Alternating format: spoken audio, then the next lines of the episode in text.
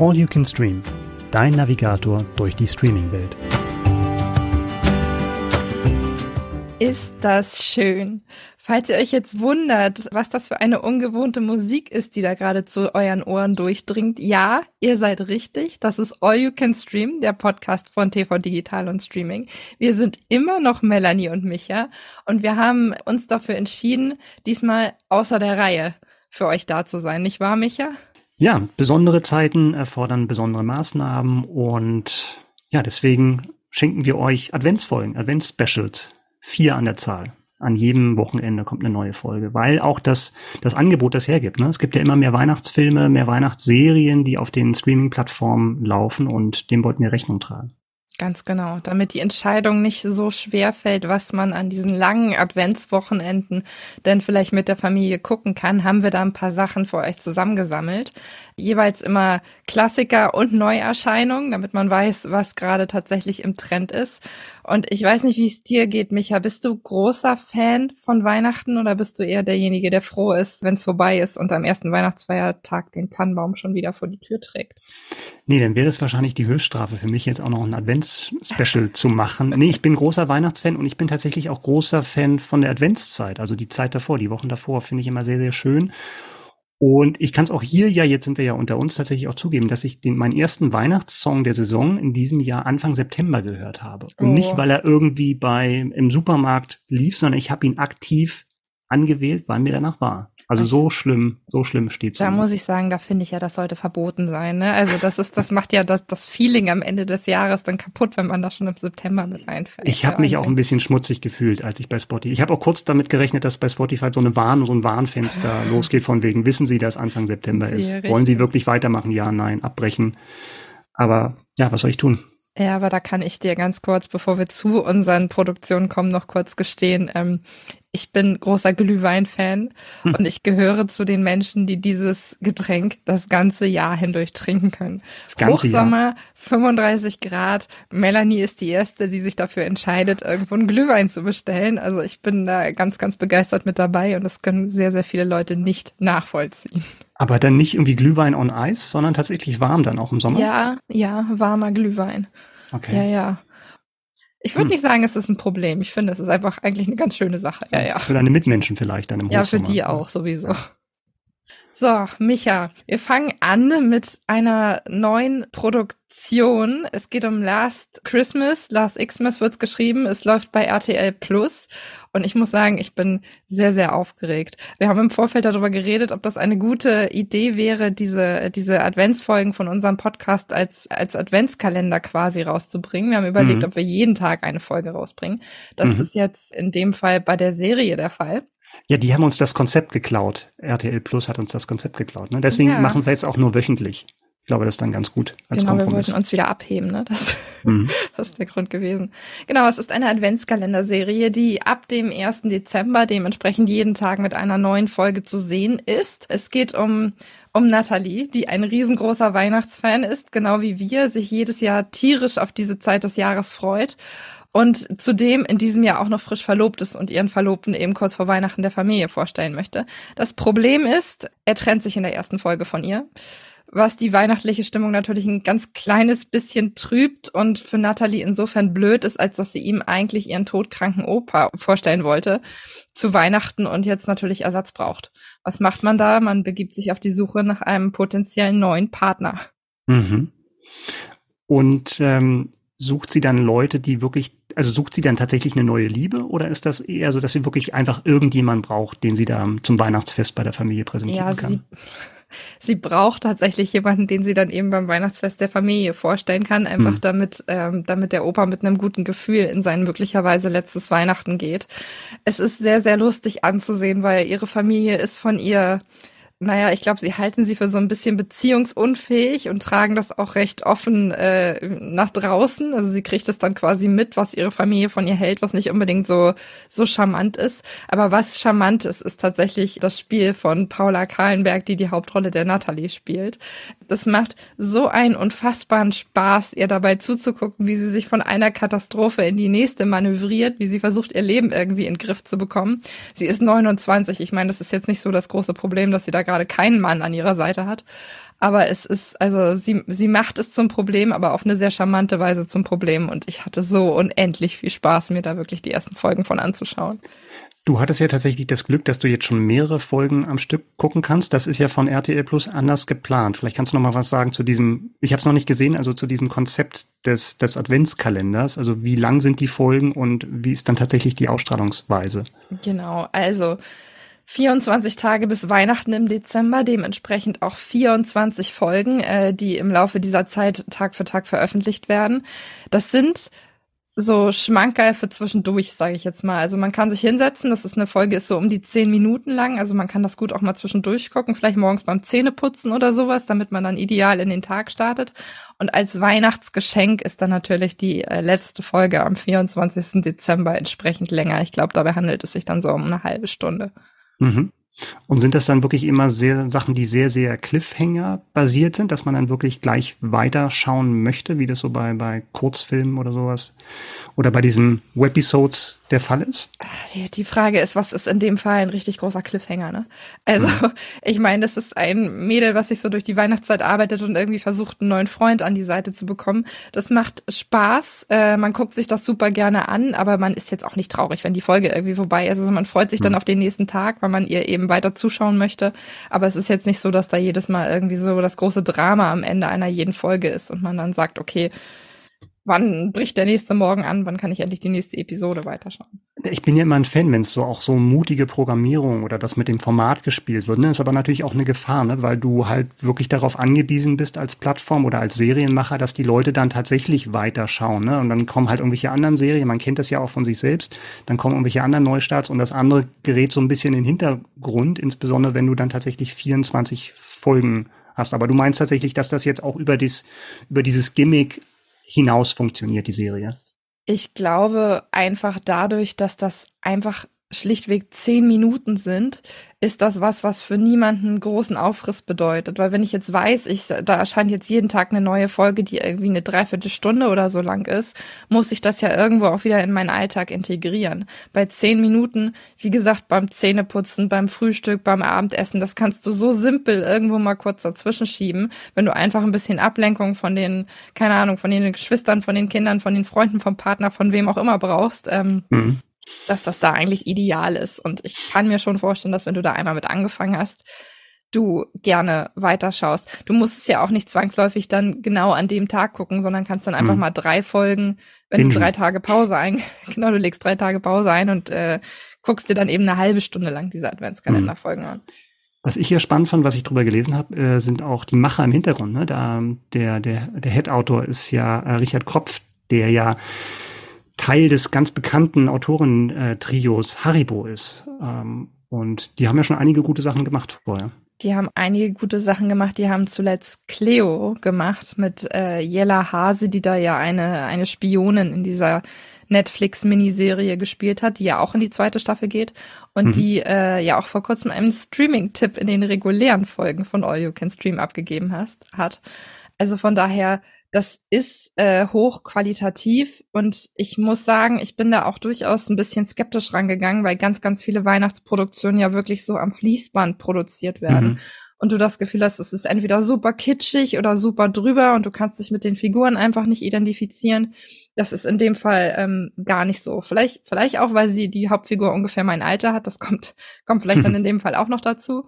Ähm, mhm. aber das ist einfach super charmant gemacht, macht Spaß und ähm, ist ideal für die Vorweihnachtszeit. Super. Klingt gut. Last Christmas äh, startet am 1.12. bei RTL Plus, wie gesagt, mit einer täglichen Ausstrahlung von den Folgen. Und du hattest ja gerade schon gesagt, ne, es starten so viele Weihnachtssachen und wir versuchen tatsächlich so ein bisschen Orientierung zu geben, welche Sachen sich lohnen oder was so die wichtigsten Neustarts sind. Also abonniert uns am besten, wenn ihr das noch nicht getan habt, ähm, aktiviert die Glocke und dann werdet ihr automatisch informiert, wenn es eine neue Folge auch von diesen Advents-Specials gibt.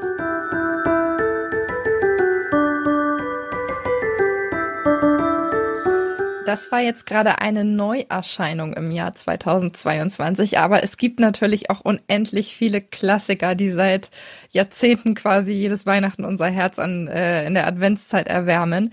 Micha, wir haben vorher lange diskutiert, welche Klassiker wir damit reinnehmen wollen und du hast dich für einen entschieden, von dem du uns jetzt mal erzählen kannst, was du damit verbindest. Es geht um Arthur, Weihn Arthur Weihnachtsmann, der äh, bei Netflix im Stream verfügbar ist. Wie bist du darauf gekommen, ausgerechnet diesen Film für unsere Folge auszusuchen? Ja, Klassiker ist ein großes Wort und ich habe ihn deshalb ausgewählt, weil es, glaube ich, ein Film ist, den viele noch gar nicht kennen oder gar nicht so auf dem Schirm haben und vielleicht so ein bisschen abtun als so Dutzendware Kinder. Es ist ein Animationsfilm von 2011 und völlig unterschätzt meiner Meinung nach, weil der wirklich eine Menge hat, was Weihnachtsfilme ausmacht und tatsächlich mehrere Generationen anspricht. Ich habe den tatsächlich auch eher spät entdeckt äh, durch einen Tipp von meinem Bruder. Herzliche Grüße an dieser Stelle. Ich habe ihn also auch nicht im Kino gesehen damals. Ja, vielleicht mal ganz kurz, worum es geht. Es geht eigentlich um diese Frage, die wir uns vielleicht alle schon mal gestellt haben. Äh, wie schafft es eigentlich der Weihnachtsmann in einer Nacht Milliarden Geschenke weltweit auszuliefern und zu verteilen? Also die Frage treibt uns ja alle um. Und die Antwort liefert tatsächlich Arthur Weihnachtsmann. Und es geht um die Hauptfigur ist Arthur und das ist so der, der jüngste Sohn des Weihnachtsmanns.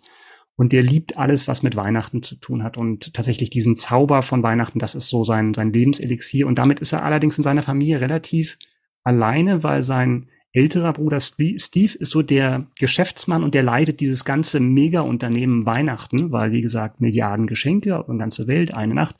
Das ist also mittlerweile eine richtig große Organisation geworden. Und dann hat man halt den etwas tattrigen Weihnachtsmann, der eher so ein Aushängeschild ist, während die, die eigentliche Arbeit des Verteilens von, von den fleißigen Elfen gemacht werden, die halt auch so eine richtige Armee sind und Spezialisten und äh, ja, und durch einen Fehler wird halt ein Weihnachtsgeschenk überlebt, äh, übersehen und für den Zahlenmensch Steve ist das halt verkraftbar, weil das ist halt so verschwindend geringer Prozentsatz, was da nicht geklappt hat. Aber Arthur, der sich darum kümmert, dass wirklich, also ihm, ihm, ihm bricht das Herz, wenn er daran denkt, dass ein Kind an dem Tag kein Weihnachtsgeschenk bekommt und klemmt sich halt dahinter und versucht das halt, dieses Weihnachtsfest für dieses Kind zu retten. Hm, bricht das schon das Herz, wenn ich dir da ja, das ist auch, zuhöre, wie, das, wie das, das ist auch, das ist so süß gemacht. Ähm, und diese Mischung ist tatsächlich toll, weil du hast durch diese, durch dieses Mega-Unternehmen hast du halt auch Schauwert, du hast Spektakel. Diese Weihnachtselfen bewegen sich wie Ninjas, die seilen sich praktisch von so einem riesigen Flugzeug-Raumschiff ab. Äh, und wie Ninjas verteilen sie halt die Geschenke. Äh, das ist auch super lustig gemacht, dann auch tatsächlich was für kleine Kinder. Aber dieser Gedanke von Weihnachten und was es bedeutet, dass du eine Person hast, die wirklich dann darum kämpft, dass dieses Kind halt nicht enttäuscht ist zu Weihnachten, das ist dann wirklich eine Sache, die richtig ans Herz geht. Ist ja ganz oft bei, bei diesen Filmen auch so, dass die, dass die eine Botschaft versuchen, irgendwo rauszuschicken mhm. und auch an die, an die kleinsten Zuschauer dann eben sagen wollen, okay, es geht darum, äh, für andere Menschen da zu sein, es geht darum, irgendwie Nächstenliebe zu zeigen. Das ist ja letztendlich auch das, was dieser Film sehr, sehr deutlich dann transportiert, entnehme ich da deiner Erzählung gerade. Absolut. Also das ist tatsächlich was, was der ganz gut verbindet, weil das ist ja manchmal so die Schwierigkeit, du kannst natürlich Animationsfilme nur für Kinder machen und äh, da, da schaut man dann als Erwachsener, der die vielleicht mitschauen muss, in, in Klammern, ständig auf die Uhr oder hat Besseres zu tun oder denkt an andere Sachen. Und dann halt die, die größere Kunst ist tatsächlich was zu schaffen, wo du halt mit Kindern und auch mit, mit Erwachsenen, vielleicht sogar mit zwei, drei Generationen das gerne schauen kannst. Und das gelingt jetzt diesem Film super. Und da erinnert er tatsächlich so an Pixar. Und auch wenn die jetzt nicht das Standing haben, aber die Firma, die Arthur Weihnachtsmann gemacht hat, das ist die Artman Studios. Das sagt vielleicht dem einen oder anderen nicht so viel. Die sind aber sehr, sehr bekannt. Die sind die Firma hinter Stop-Motion-Filmen äh, wie Wallace and Gromit und wie Sean das Schaf. Also die sind spezialisiert eigentlich auf diese ganz, ganz detaillierten minutiös geplanten Stop-Motion-Filme, wo man halt dann wirklich in, in Handarbeit die Figuren bewegen muss, dann ein Bild macht und dann immer so weiter und dann über Jahre ergibt sich dann also ein Bild. Und die haben jetzt für diesen Film die Animationstechnik gewählt, weil einfach das zu zu opulent gewesen wäre. Halt dieses, diese riesige Armada von, von Weihnachtselfen wäre halt gar nicht darstellbar gewesen mit der alten herkömmlichen Technik. Deswegen haben die da klugerweise das gemacht und obwohl der Film schon ein paar Jahre auf dem Buckel hat, also der ist jetzt schon elf Jahre alt, sieht man dem Film das Alter nicht an, sondern das ist tatsächlich, wirkt halt immer noch sehr frisch und es ist halt auch nicht die, der Hauptfokus, dass es jetzt irgendwie einfach nur cool aussieht oder State of the Art ist, sondern es geht tatsächlich wirklich dann eher um, um die inneren Werte, wie es so schön heißt. Und das mhm. passt ja zu Weihnachten besser als nirgendwo sonst. Das wäre jetzt auch meine nächste Frage gewesen, weil 2011 ist ja jetzt doch schon ein gutes Jahrzehnt her und mhm. ganz vielen Filmen sieht man das Alter dann ja eben doch an. Mein persönlicher äh, Favorit im Hinblick auf das Thema ist ja immer, gut, das ist jetzt nicht Animation in der Hinsicht, aber der Polarexpress. Ja der ja damals, ich erinnere mich noch genau, wie man da im Kino gesessen hat und total begeistert von Tom Hanks war, wie der da äh, wirklich sich durch diesen Film durchgespielt hat, durch sämtliche Rollen mhm. und äh, von der Technik so begeistert war. Und wenn man sich den heute anschaut, ist der immer noch großartig, aber auch ein bisschen gruselig, würde ich fast sagen, weil das ja. einfach der Zeit nicht mehr gerecht wird heutzutage. Und das geht mir auch schon mit aktuellen Sachen so. Ne? Also dieses De-Aging von Schauspielern und virtuelle Figuren, die halt versuchen, Menschen ähnlich zu sein. Da wird's ja schwierig, ne? Das ist ja genau der Bereich, der dann immer gut aussieht oder meistens gut aussieht, wenn der Film ins Kino kommt oder wenn er neu ist.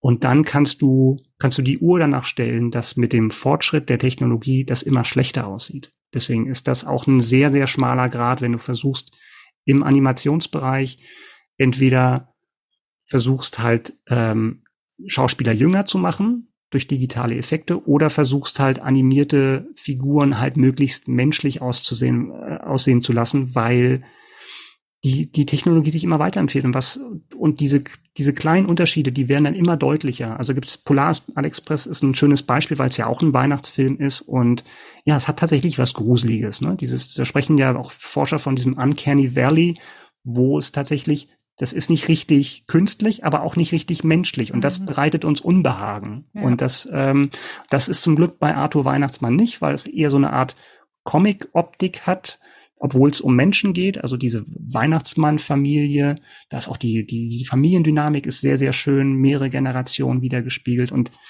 ja, diese Figur Arthur, das ist so ein liebenswerter äh, Typ, der tatsächlich im Weihnachten aufgeht und eben dann, als es dann wirklich kritisch wird, ja, alles versucht dann eben dieses Weihnachtsfest zu retten. Ganz kurz noch, ist Rudolf dabei oder spielt er da gar keine Rolle dann in dem Film? Rudolf ist dabei, aber hat keine spezielle Rolle, weil also die Rentiere sind auch dabei, also der Schlitten, der ja eigentlich gar nicht mehr in diese Weihnachtsmann-Welt passt in diesem Jahr, wo der gedreht wurde, weil das ist so die Generation davor. Es gibt dann auch noch einen Oper-Weihnachtsmann, der oh mittlerweile in Rente ist. Der ist damals mit dem Schlitten losgefahren, aber dieser Steve, der hat das halt alles modernisiert. Irgendwie, das ist eher so der Unternehmensberater-Typ, der das alles optimiert, kalkuliert und äh, ist auch so ein bisschen so die die alten Werte gegen die neuen Werte und da kann man natürlich auch so ein bisschen Konsumkritik oder die Kritik an, an, an, dem, an der Modernisierung so ein bisschen reinlesen. Aber tatsächlich am Schluss geht es tatsächlich um das, was Weihnachten halt ausmacht. Arthur Weihnachtsmann im Stream bei Netflix verfügbar. So, das war unsere erste Weihnachtsepisode, für dementsprechend für das erste